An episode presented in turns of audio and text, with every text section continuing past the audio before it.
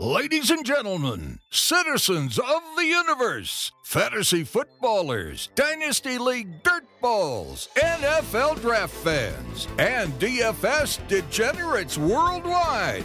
This is the Roster Watch Podcast, presented by RosterWatch.com. Roster Watch Nation. Prepare for pop, flash, and sizzle. Prepare for knowledge bombs and cockamamie business. The Roster Watch crew is here to deliver the goods you can't find anywhere else. Here is your host, RosterWatch.com editor in chief, Alex Dunlap.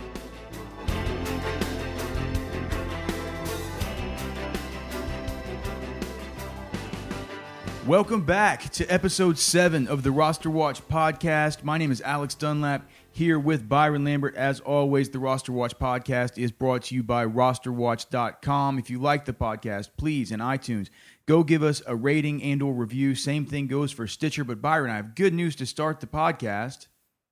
Would you like to hear it in the midst of this free agency madness? Of course. We have enough uh, reviews now on iTunes to where a five star review shows up for Roster Watch. I love when Roster Watch Nation mobilizes and unites. Th- th- they still can't be done, though. I'm pretty sure that there's only five to seven uh, people who've ranked it. I know there's many more people who listen to this podcast than that. So please, if you're listening, go give us a rating and or a review on iTunes. It helps us immensely as we want to keep the podcast going and attract advertisers. But today, there's no need to uh, no need to uh, dilly dally around before getting into it. There's just so many news and notes. There's actually probably stuff that's going to happen during the course of this podcast as, as it pertains to free agency. It's been a wild day already. How do we even get it started? Well, I would like to mention that I just as a dilly dally.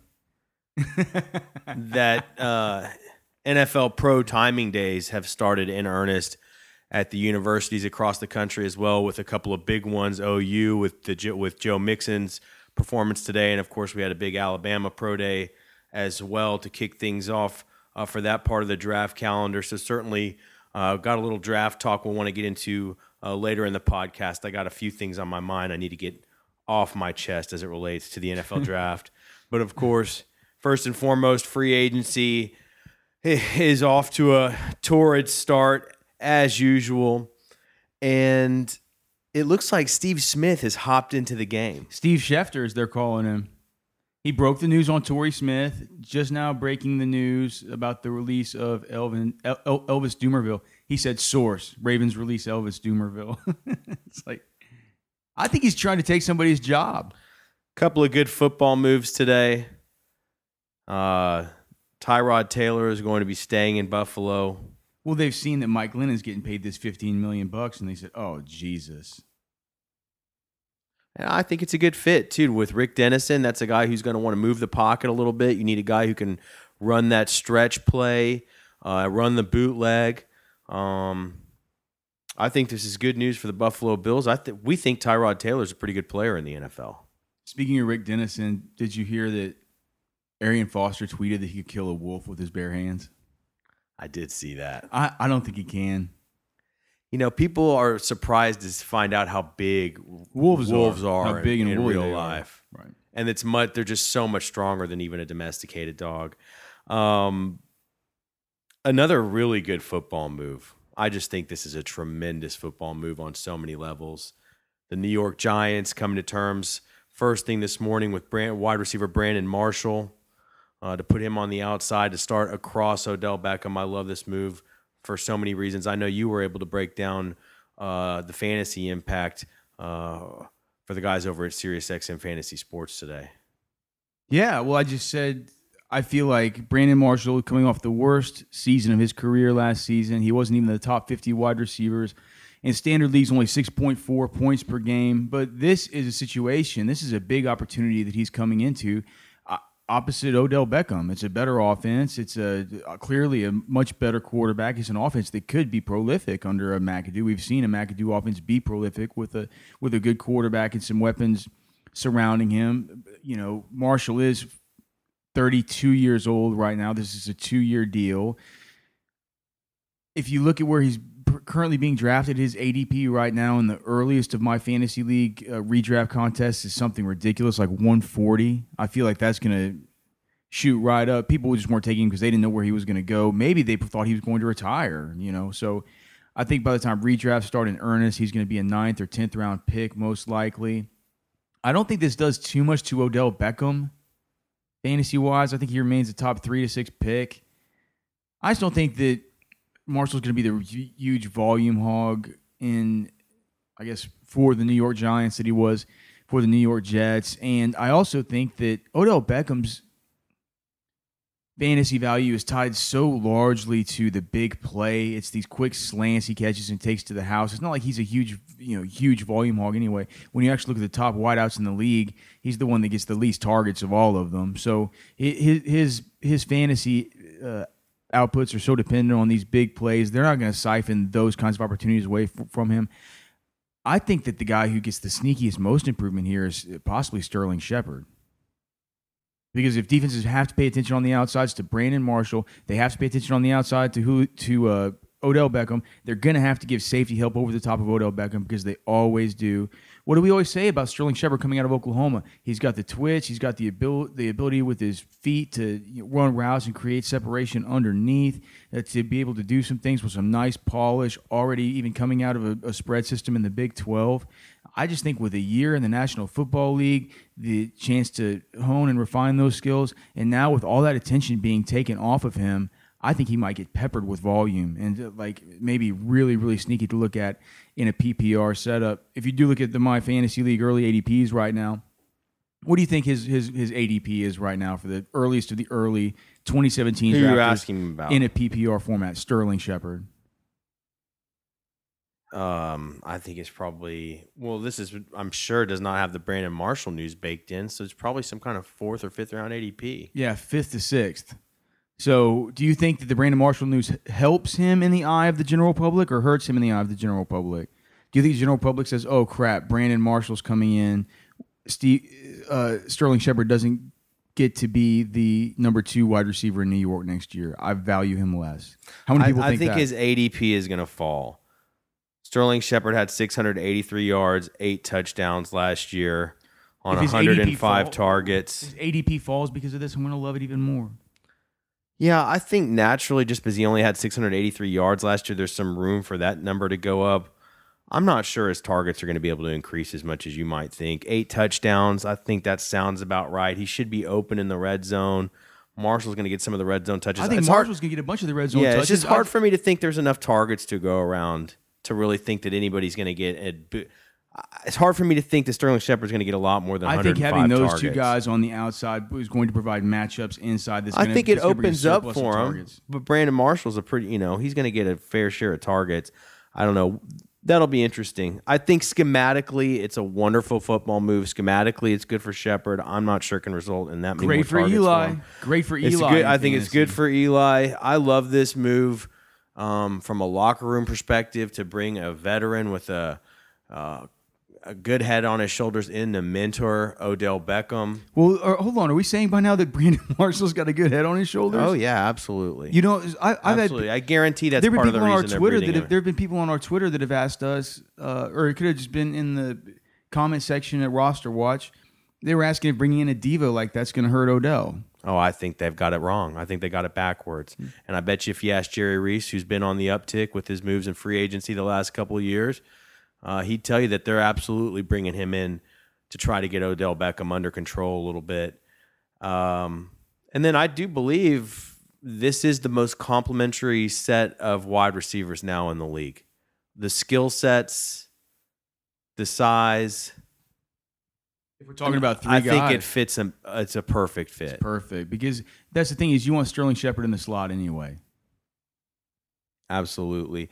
Uh, news is broken in the last hour or two that it looks like the Cowboys are finally going to go ahead and just release quarterback Tony Romo. That should open up an avenue to Denver or Houston. It'll be interesting to see if there's any surprise players in there. I'm not sure what fantasy impact this has. From a fantasy perspective, one thing we've been telling you is that at six to eight million dollars, as much as the Cowboys would like to keep Terrance Williams, it's just not going to be in the cards. That precipitated the move to re-sign Brice Butler for much cheaper today. That was a really smart move. Look for the Cowboys to draft a wide receiver. They're going to. They're going to. I'm starting to. We say it could be Cooper Kupp with the cowboy on or the star on the side of his helmet, but I think it's just as much it could be Zay Jones, Sure could be. and I would be sick. No, those those both of those guys would be really really nice values in the draft that would fit very very well opposite of Dez Bryant. All right, let's get on with it here. I can't believe this bit of news. I mean, we've said all along if the Broncos are ever going to bring in Tony Romo, the first thing they got to do is shore up that that offensive line.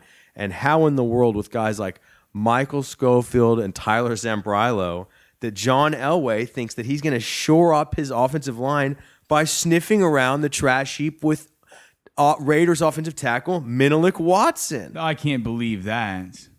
Is he gonna go after TJ Clem? Is he gonna trade for TJ Clemmings next? What's he like? He's trying to round up the. He's like that's terrible. That was a huge mistake by Reggie McKenzie. That pick was terrible. Menelik, Menelik he's got to be thirty by now, isn't he? He came into the league at age twenty six. Oh yeah, well that would be right. So I just I don't know, man. I just no, no. You don't. He's he's terrible. You can bring a Tony Romo behind that offensive line. You deserve what's what's going to happen to you. The Lions are sniffing around free agent right tackle Ricky Wagner. Is there no chance they could bring back Russell Okung? Do they just not have the money, or like?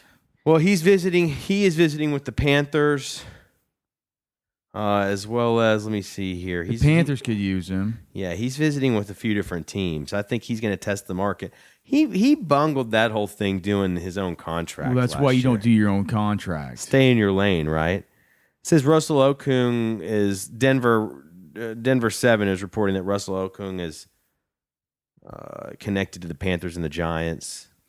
Looks like Denver has about 36 million in free space. They're right at the league average. It's exactly like they're between them and the New York Jets is where the league average falls at 33 million.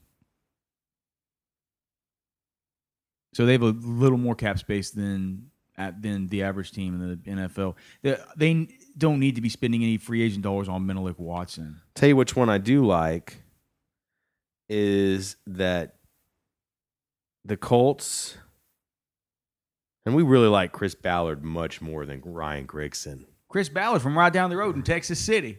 You can tell that guy steers, he runs a tight ship. Oh yeah, man.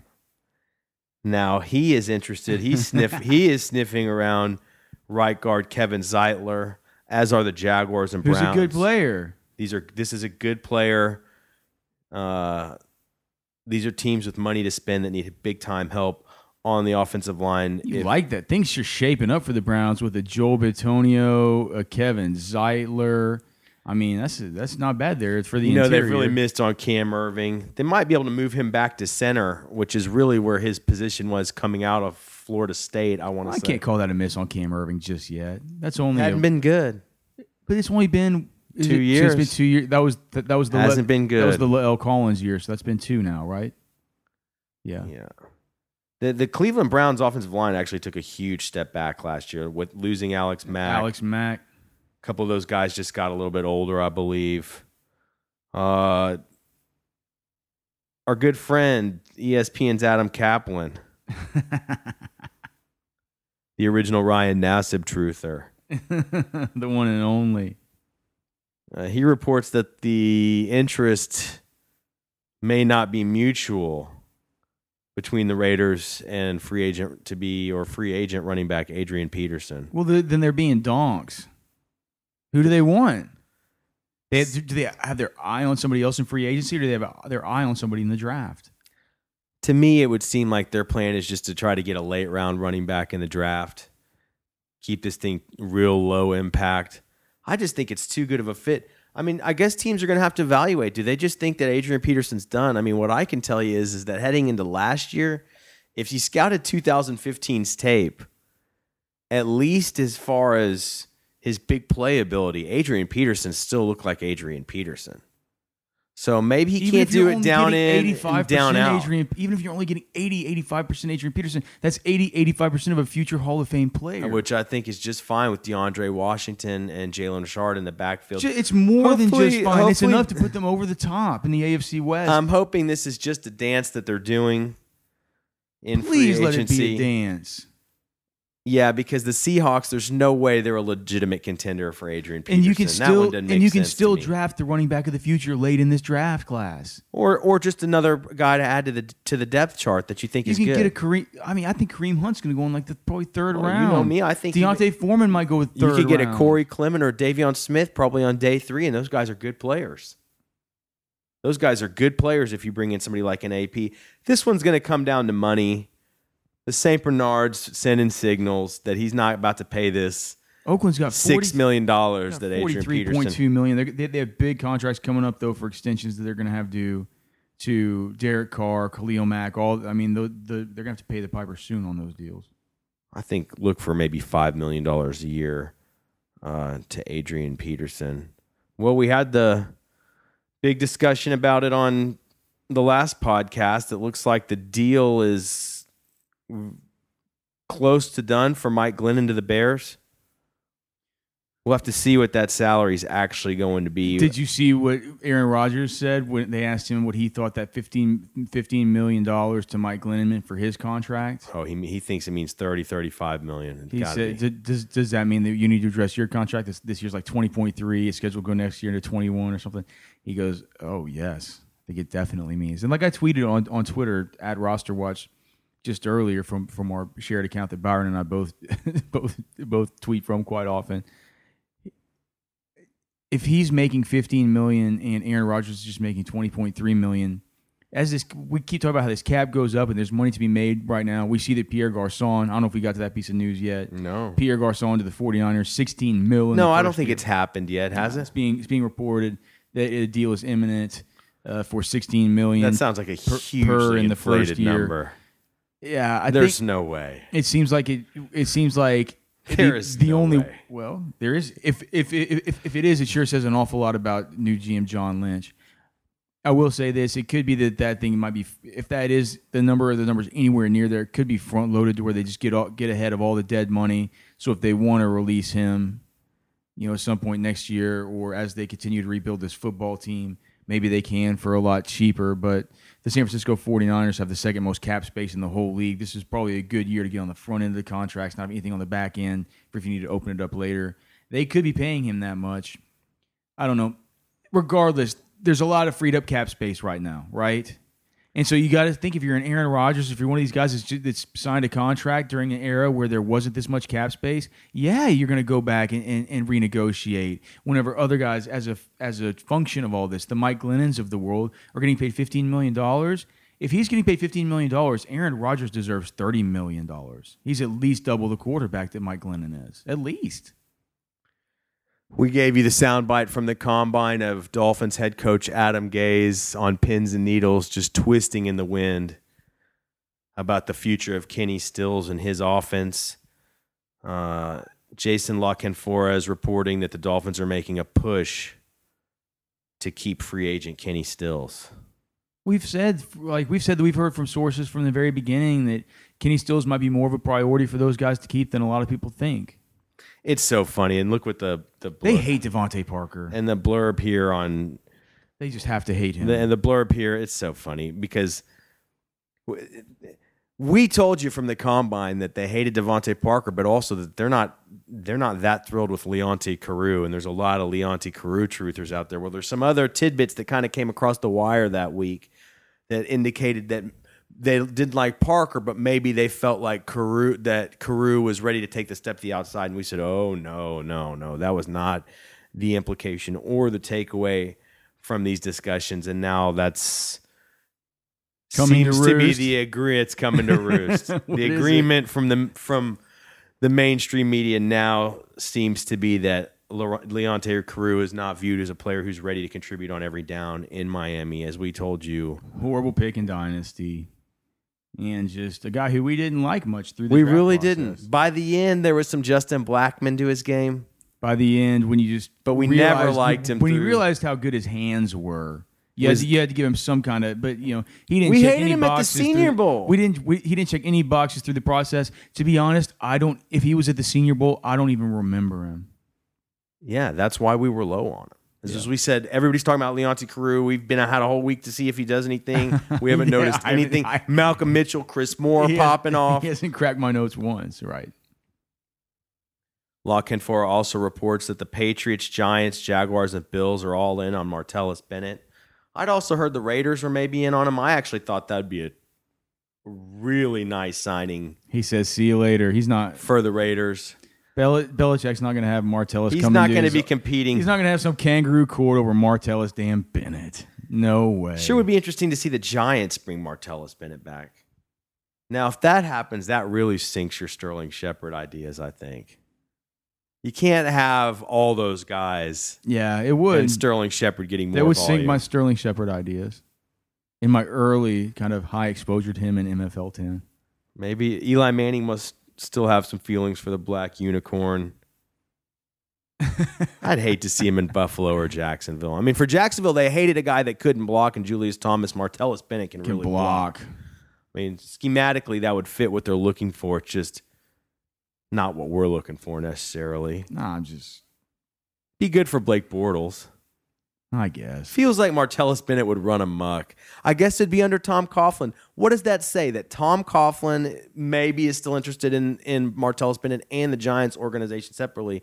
Still, he must have had a good run there. He must have left on good terms the first time he was with the that group. Well, not a whole lot else trickling out quite yet. Did you have anything else on free agency Well, what you about to touch on? what about Brian Hoyer? Interest from the Jets and the 49ers.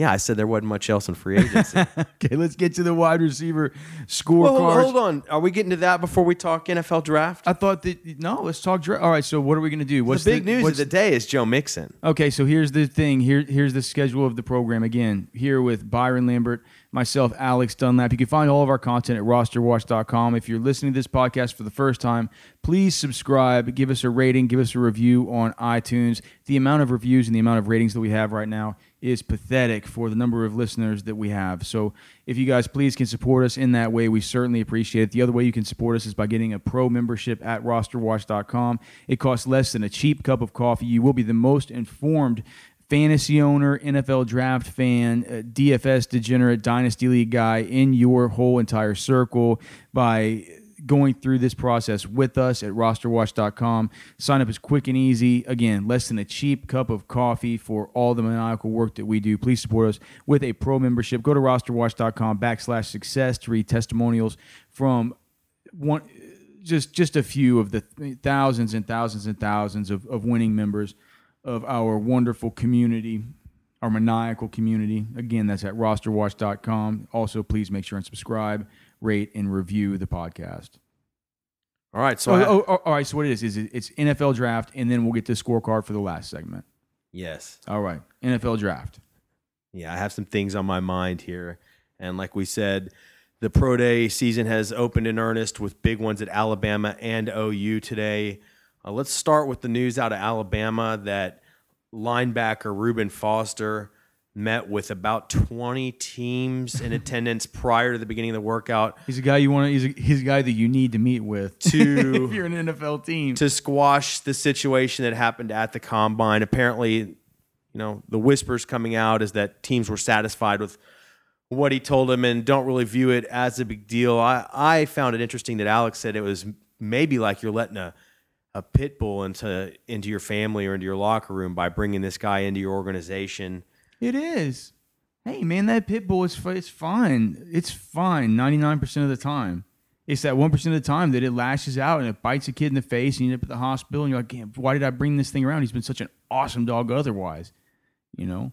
Guards the house. He you know he fetches the ball like he's the sickest dog I've ever seen fetching the you know fetching the ball and swimming or whatever else. You bring it into your house. You make it part of the family, part of the team, and you just never know when he's when it, like that's the way he plays. He plays like a pit bull. You know, whenever you bring him in, you you got you got to be careful. And you know, there was just too much about that situation at the hospital that other people could have handled it better. People who are not Reuben Foster handled it just fine. Todd Gurley got a little bit uh, on tilt at the hospital. Do you remember that? I don't. They were pulling on his knees and they were pulling on his legs and all this stuff. And all he did was he told them calmly not to touch him and that he'd wait for his agent and all this stuff. He was having just the same kind of situation, and you know, or even probably an even more like unsettling situation wherever they're actually pulling on him. All, all Reuben Foster was having to do was was wait. It was it was a pain in the ass.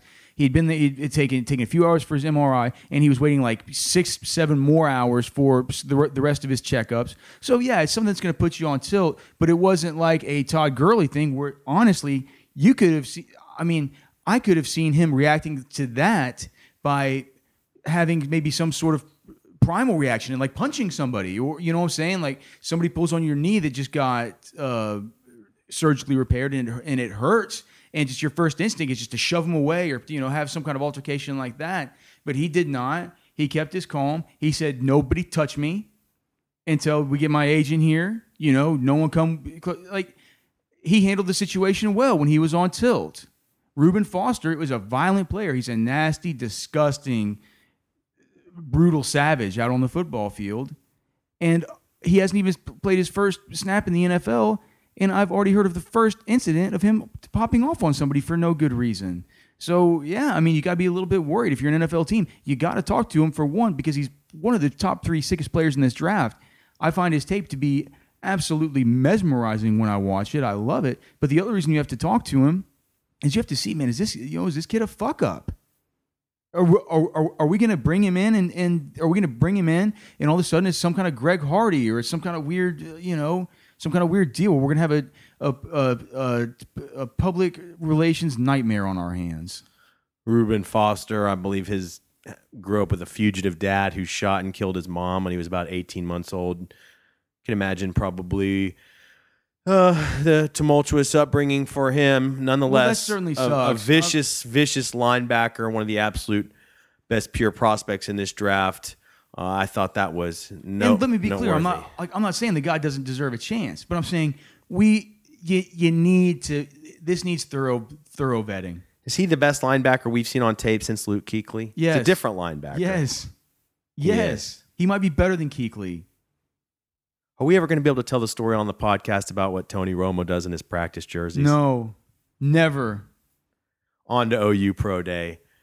Uh, I told I've told Alex a long time speaking ago. Of speaking of violence, um, not necessarily criminality. We did, you know Reuben Foster didn't do anything criminal, but Joe Mixon certainly on tape, uh, you know, pounding the bejesus out of a small woman, knocking her just clean out as I told Alex a long time ago, when the four fours start getting peeled off, these transgressions start getting swept under the rug quickly by NFL teams. It was just six short weeks ago. I think he was telling me Joe Mixon was there was an agreement, a secret agreement amongst NFL teams that this guy would not be drafted.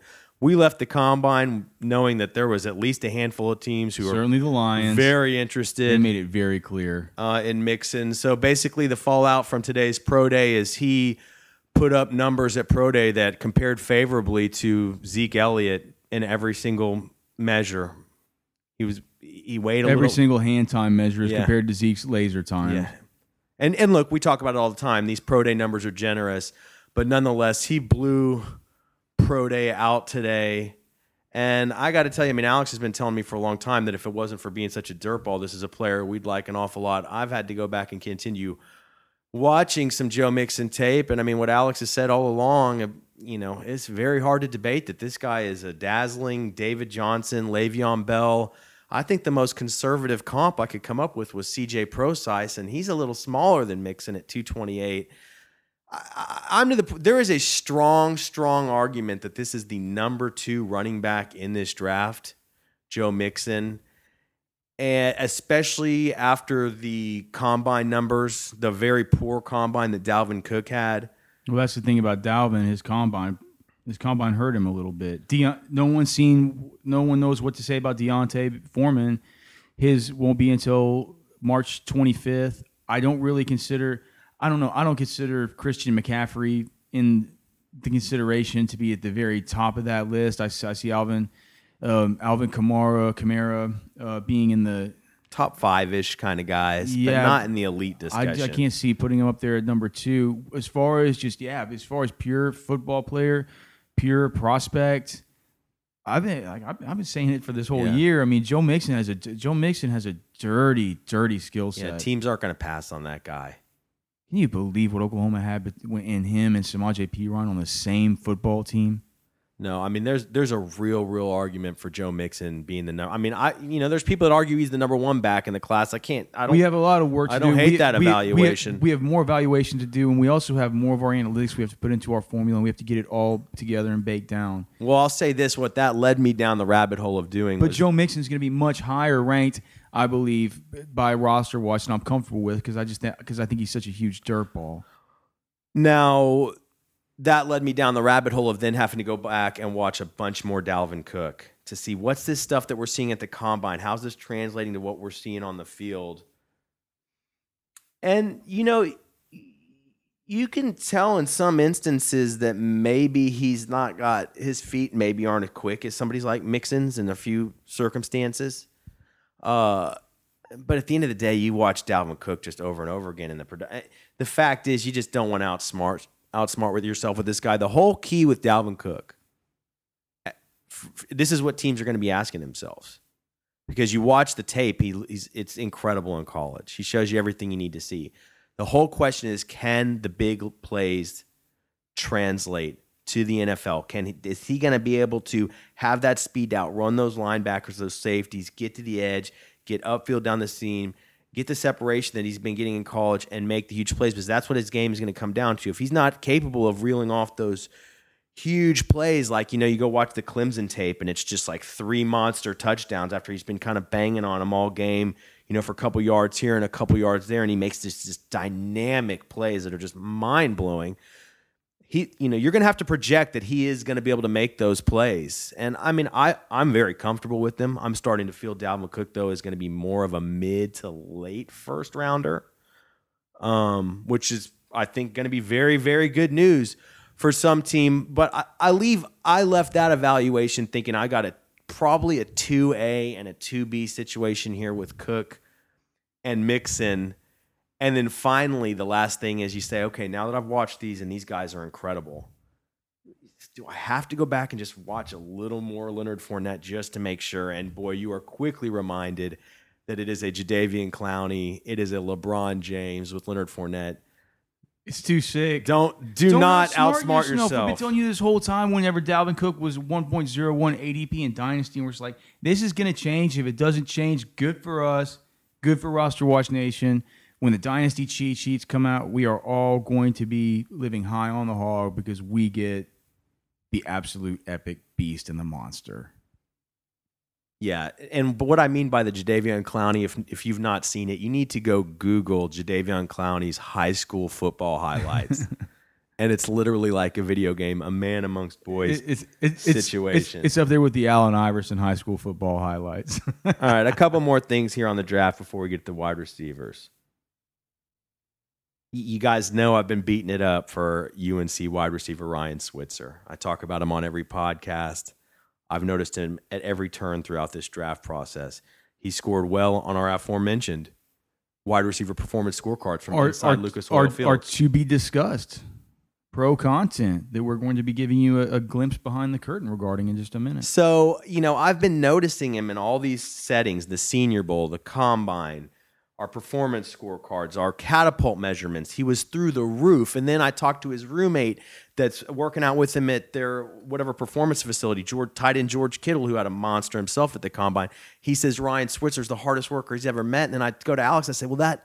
That adds up because he had the highest workload of, of any receiver basically throughout the week of Senior Bowl practice. And that was from the the data that we collected for Roster Watch Nation that's available to our pro subscribers, where we just it's maniacal effort. We recorded every explosive movement. We recorded every movement that they took, total workload, max velocity, et cetera, for every player at the entire Senior Bowl.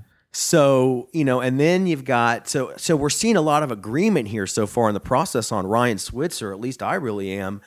And uh you know, then you got the ACC homers that we've been telling you. Just they ring in, they ring in, they tweet you, they tell you Ryan Switzer's the goat, and so I'm finding the point like I need to go watch some tape on Ryan Switzer. What did he really look like like in college? So I went to draft breakdown, and I just pulled. I said, let me find like a difficult matchup. Let's find a good team that he's playing against and see what happens. So I pulled up Florida State 2016, and I, I mean Ryan Switzer went ham on Florida State. He he he went so big against he, Florida State. he goes ham in a couple games because some of the games I've seen, he's going big. This kid is an incredible slot receiver. I mean, I think of him totally in a Patriots type mold. I, honestly, I think he's a guy that if the Saints, he's not the exact same player. I think he's a guy the Saints could actually replace like a Brandin, a lot of Brandin Cooks production with, with just like a middle round draft, you know, a middle round draft pick. For sure. And then last but not least here, another thing coming home to roost. An, Boy, been- an idea I've- floated by I've- Roster I've Watch been- that's come I've home to just roost. been waiting for this one. No, I've been meaning to talk about this on the podcast for a while. So, you know, we can't always toot our own horn. I was But we tend to. after the first national championship game against Alabama. Oh, this is the Deshaun Watson talk. Finally, we're gonna have it. Man, I saw a player that was so good in that first national championship. Just, uh, you know, not quite the size or ath- athletic prowess of a Vince Young, but he really put it on him from an athletic perspective with his feet on the ground. But I saw a player that was so much of a better passer, a proficient, prof- proficient, precise passer, and I said, this guy is the truth, right?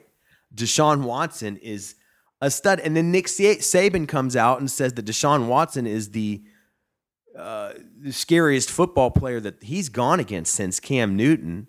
And so I tweeted out that this thing was shaping up that if for Deshaun Watson, you know, 15 teams in the league need a quarterback. This thing's shaping up for Deshaun Watson to be a monster at the top of round one after guys like Jared Goff and Carson Wentz. These teams are giving up huge bounties to trade up for those guys. I said, we're going to have another RG3 situation on our hands here. Well, then the season goes on. We have a little inconsistency from Watson in the pocket.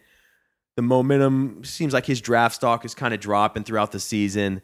Then we circle back and we have the the monster national championship game. And if you had told me when I tweeted, "Hey, he's he's going to go out and beat Alabama in the national championship game and outdo what he did last year," I would have said, "Man, I'm I'm definitely onto something here."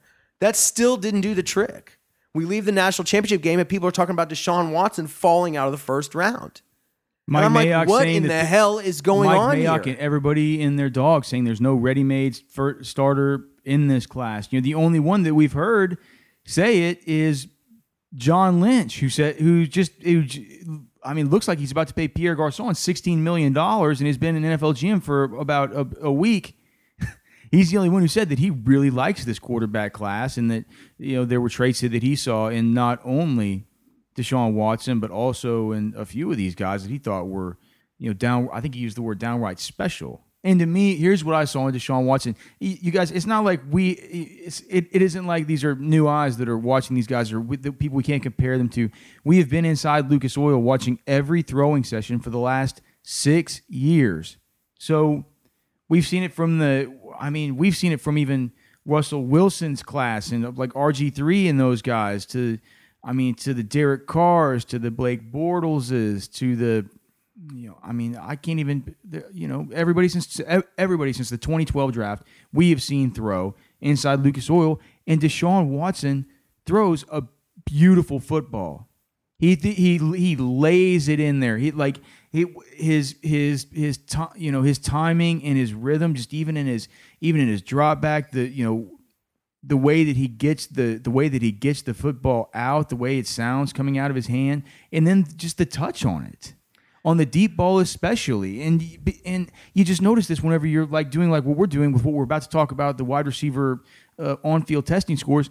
We got on tilt with Group Four because the quarterbacking was so bad that we didn't get to see these guys extend to the football. We didn't get to see, see the footballs put in the right place to allow them to win and uh, uh, uh, put them in good situations because the quarterbacks were no good in that group.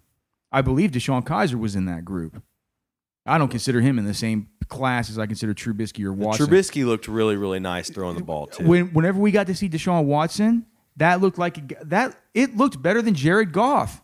Oh yeah, It looked. It he looked, better than all these guys. like better than Mariota. And I'm just and I'm just starting to wonder. I'm like, how are The we talking about. Jared Goff as a guy who we're going to trade away the whole farm to go up and go get? and now all of a sudden, who's- Deshaun Watson is the second rounder. He just went to back to back the national quarterback- championships. Not the quarterback wins is a huge thing that we're going to use in our analysis. Not the statistics are huge things that we're going to use in our analysis. But the guy has kind of shown he's a winner. I hate to do it after saying you know wins are a team statistic, but I mean quarterbacks are the most important player on the team, and they kind of lead the team to to do things offensively and score points and win. And so you didn't even have any of that stuff with Jared Goff. You have a kid who's actually physically the same size or bigger, who has seems to have a better arm, and as far as the touch, the accuracy, everything that I can tell, is uh, like a better quarterback. And so I just don't see all all this talk about him falling out of the first and about how about how he's going to. Um, you know, not be ready day one. I don't think any quarterback's ready day one to come play in the National Football League. I think they're and guys. I, I certainly think he can. I certainly think he can if he has to. But yeah, like Alex said, he's not. Nobody's ready on day one. He was dropping it in the bucket. Here's the thing. This is why I've always liked Deshaun Watson. just go Watson. back and watch the combine Well, drills. it's he's incredible. His capabilities. So I think it's an interesting discussion. But the discussion's about accuracy, which to me entails two primary things. You got to be consistent, but you have to have the ability to be precise. So what I've seen from day one with Deshaun Watson is a guy who can be very precise with the football. He can throw the ball just where it needs to be to avoid zone coverage. He can throw the ball just where he needs to be on a, on any kind of back shoulder fade. He can throw the ball where it needs to be for the the uh, player to catch the football and just run immediately. I mean, I've seen this time and time again where we've seen some inconsistency though, and that's led to the accuracy issues. And what I'll say at the combine is he was dropping in the bucket effortlessly with guys he's never thrown with before. But what I did see, and I think this is where the problem lies, and I think he's going to get this fixed up, is that the ball doesn't quite come out on time when his back foot hits the ground. And I think they're going to clean that up in the NFL. That's one area uh, that we'll see him improve. Garnish. Nonetheless, he, he had a great garnish on the stage. he had a great combine. He came in at over at a little over hair over six two, which was huge for him. Weighed in at two twenty, which is huge for him. And where I was going with this is now it's trickling out of the combine that his interviews were he, was as he his interviews were so impressive that there are people saying that he knew as much about football as Peyton Manning did during his combine interviews. They're they're starting to call him like a football savant, a football genius, his mastery of the game, his understanding of it, his knowledge of it. So The guy weighs two twenty one. He's got uh, he's got at nine and three quarters inches. Not you know among the biggest hands, and he had the second fastest forty. So them saying a he now them now them coming out saying he was a football genius on par with Peyton Manning in these interviews. To me, this tells me that this thing is coming back to where it was. I, Somebody needs to trade up into the top ten to get him. I think it. I'm starting to feel like this is top ten pick again. Now Yes. maybe it's not going to be the RG three bounty I thought it was look, going to be. no, look, roster watch as usual. Our listeners love us because we're always out ahead of the curve on stuff like this. That's the way it's going to start to trend again. You guys wait and see. And it might not just be him. It could also be Mitch Trubisky here with Byron Lambert, Alex Dunlap, the Roster Watch podcast brought to you by rosterwatch.com. If you're listening on iTunes and this is your first time listening, please subscribe so you can have the podcast there pushed right to your iPhone.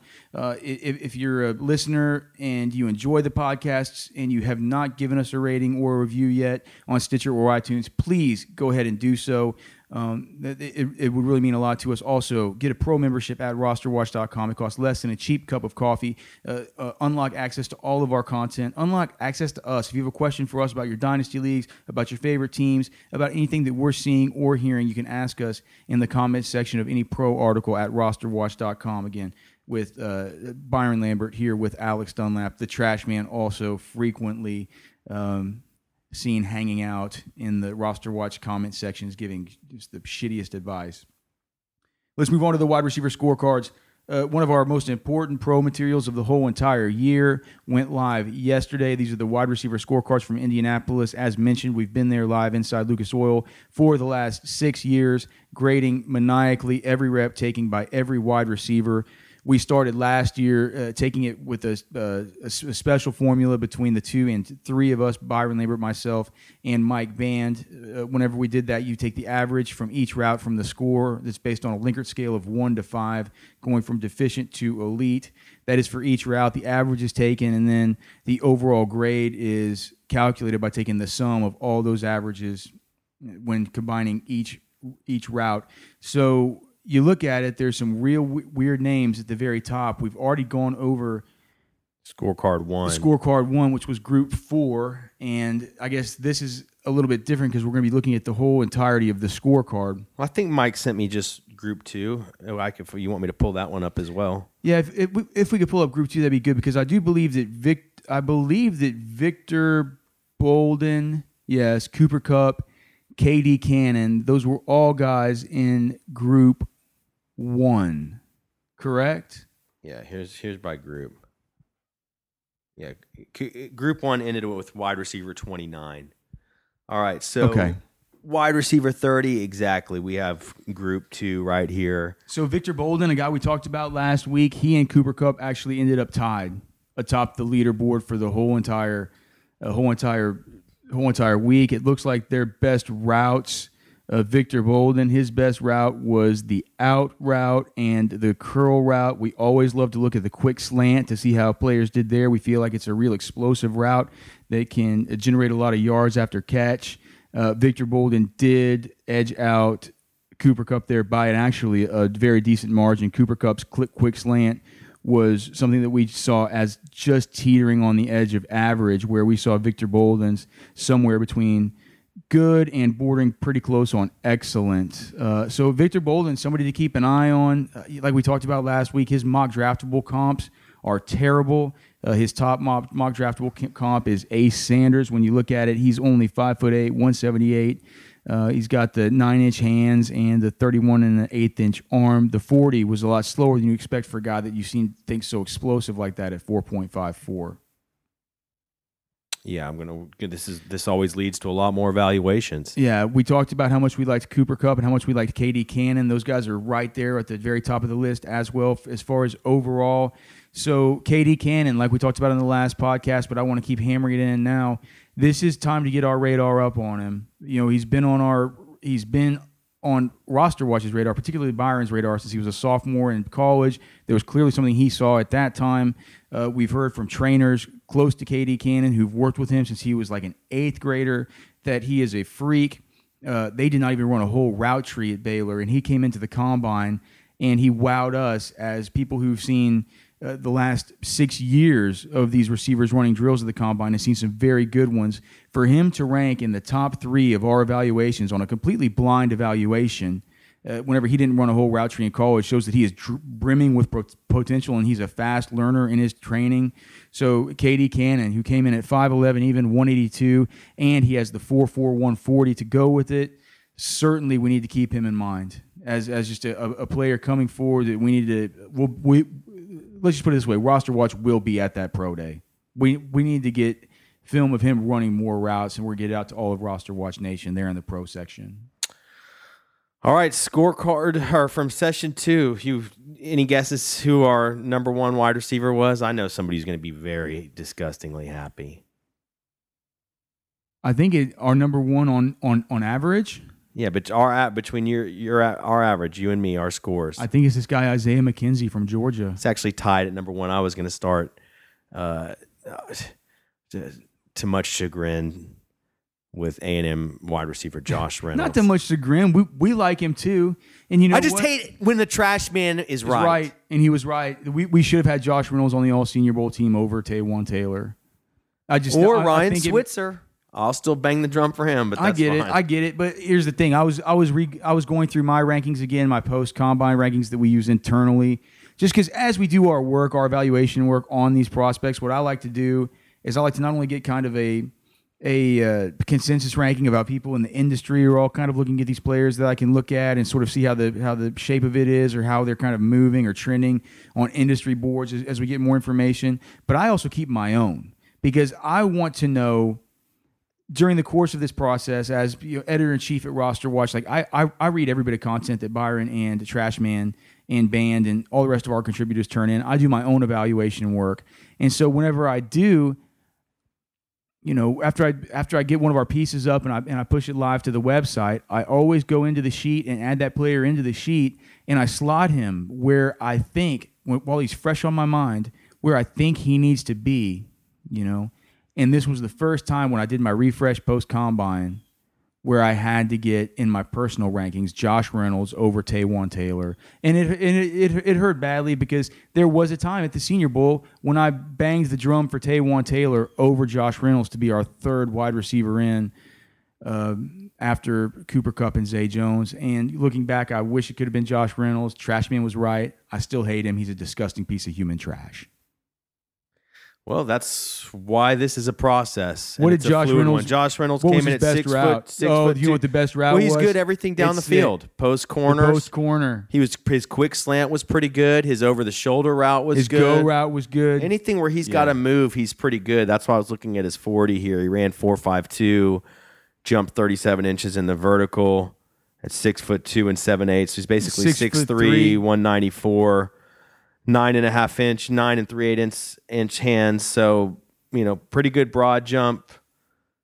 See, he'll see what his three cones and his shuttle were 683 and 413. I'll tell you right now, those are both above average times. Josh Reynolds really checking the boxes throughout the process here. Showed out much, much better than his Aggie teammate, Ricky Seals Jones. 37 inch vertical out of Josh Reynolds. Yeah. Hey, you got you, you can't forget he broke all of Mike Evans' records. So something to keep in mind about Josh Reynolds. He's he's doing everything he can to check boxes through this process. I'm beginning to see him more as a late second round sort of uh, prospect in, in in in dynasty rookie drafts. I think that sounds about right. Hey, by the way, I meant to ask you earlier, what would you give up in a rookie dynasty draft for Brandon Marshall? Brandon Marshall, Yeah. you could give you could get him for peanuts. I'd give up You a think so? yeah I think that's a good trade then. a third rounder. if I got a roster I'm trying to win with, yeah. Yeah, if you got a win now roster, you give you could give up a late third for him. I don't think I give up an early. There's still I see good players in these mock drafts still going at the top of the third. Seems like around 3.04 is where there's a drop off. I think I'd be more than happy to give up a third rounder. All right, our number two receiver actually tied right there with Josh Reynolds is Georgia wide receiver Isaiah McKenzie. Came in at five foot seven and a half, 173 pounds. Like we always say, the smaller guys have an opportunity to show really, really well in these on-field performance drills, uh, just kind of running routes uh, amongst cones. He did post a 4.4240, but he tied with Josh Reynolds. And honestly, when I look at his scores, Isaiah McKenzie was just consistent across. He was consistently good on every route, which means that he got in and out of his cuts. It means he caught all the footballs. He looks like he was he was consistent in college too. He, he played in all 13 games, led the team in uh, you know receptions, receiving yards, receiving touchdowns. He's also the fourth leading rusher. So he's a guy who they look to get on. You know they look to get uh, on the field any possible way that they could. It's just you know you'd like for a guy that who's that small. You know, you, I kind of like the. I think I, what what was his 40 time? Well, 4.42, and then Oh, he ran six. Okay, so yeah, that, He that ra- 40 times fine. And he certainly ran above average three cone and 20 yard. The guy, I mean, I would say part of the reason he was, did well is he the guy can move. yeah, so Those guys that can move out there, it's it pretty evident. between Isaiah between Isaiah McKenzie and Victor Bolden, I'm willing to bet that next year one of those guys is going to be like running back kick returns and like getting the ball in their hands and in sweet, sweet speed sweeps and stuff. a couple of unheralded potential trash men we'll have to assign uh, f- to do some dirty work on. Then coming up next, basically out of that group, ranking in the top ten overall, Is your boy your boy Ryan Switzer, who is tied actually with another guy from that group, I believe in You're missing Darreus Rogers. oh Darreus Rogers. Darius the Rogers second- with a 34 point monster who was on the actually scorecard out who of Southern a- actually ahead of Ryan Switzer. Yeah, Darreus Rogers out of USC. He's he's and he's a big old kid too for uh, to you know to to be able to show like this in this kind of setting. Was he the one with the huge hands? Yeah big mitts. Big mitts, we call them. See, we do this thing blind. All we look at is their numbers. We don't know who the kids are. We don't want to go in with any preconceived notions. This guy ended up just above Zay Jones for us and just underneath Carlos Henderson and Josh Reynolds, both guys who we loved a whole lot. You can listen to the last podcast about my breakdown on Carlos Henderson, but I see him as an Emmanuel Sanders meets Michael Crabtree and the best route runner that I've personally evaluated so far in this entire draft class. Darreus Rogers is six foot one, two sixteen, with ten and an eighth, ten and an eighth inch hands. Horrible athletic measurables, but that's what all the questions at the podium during media session at the combine were to him. Is everybody saying, "Hey, do you like the comparisons to Anquan Boldin? This and this and that about your athletic measurements, yada yada yada." So this is a kid I'm going to have to really go back and watch. I um, think the one interesting thing about him is the is the comparison to Anquan Boldin and the strength and flexibility needed to be an Anquan Boldin. You know what I mean? To be able to twist through the upper part of your body and to be able to frame footballs and to be able to extend out in contested situations and have strong hands to, to, to catch the footballs in contested situations and bring them in. Whenever I look at the uh, 2017 wide receiver combine workout rankings that you can get right now with a pro membership at rosterwatch.com and just go across and look where he excelled – he excelled mostly Darreus Rogers from USC in the gauntlet. He ran it between he, he ran both of his gauntlet drills at a level between outstanding and elite when when taking the average. And what is the gauntlet? That is running it that is trying to run in a straight line, that is twisting, adjusting to footballs, framing them nicely, seeing them in concentration and and, and uh, staying staying the course. And so when he says he's an Anquan Boldin, that is a drill that functionally a guy like Anquan Boldin should be very good at. I think it really says a lot about him and you know and how that attribute is, is going to show itself functionally at the NFL level. Well, we got a lot of work to do on him. Looks like he's a four year player at Southern Cal. Uh, finished his senior year last year with 56 receptions for 696 yards and only four touchdowns. So really not a whole lot of production. I mean, his career totals are 1,487 yards on 127 receptions and 11 touchdowns. There's a guy who's who put bigger numbers than that up in one season. Going to have to do our work on Darreus Rogers, but that's an interesting one. And he was drawing quite an attention at the media day, so there might be something here. How many more of these guys are we going to highlight? We can't give away the whole. We can't give I away the just whole. the sheet. top five. I think you finished him out. I think you said Switzer comes in next at a thirty-three point three.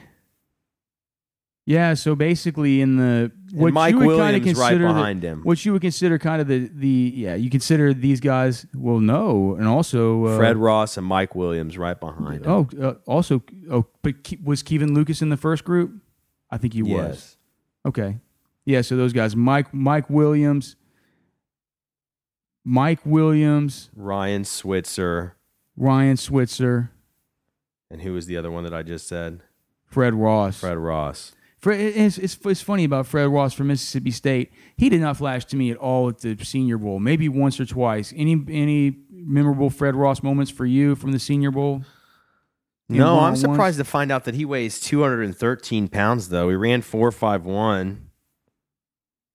I don't know. We're going to have to, I mean, this always brings up more evaluations. I'm going to have to watch more Fred Ross. I I mean, my notes from Fred Ross at the Senior Bowl were that he like there were times that he had trouble with his hands and that he had and that he had trouble separating from good corners.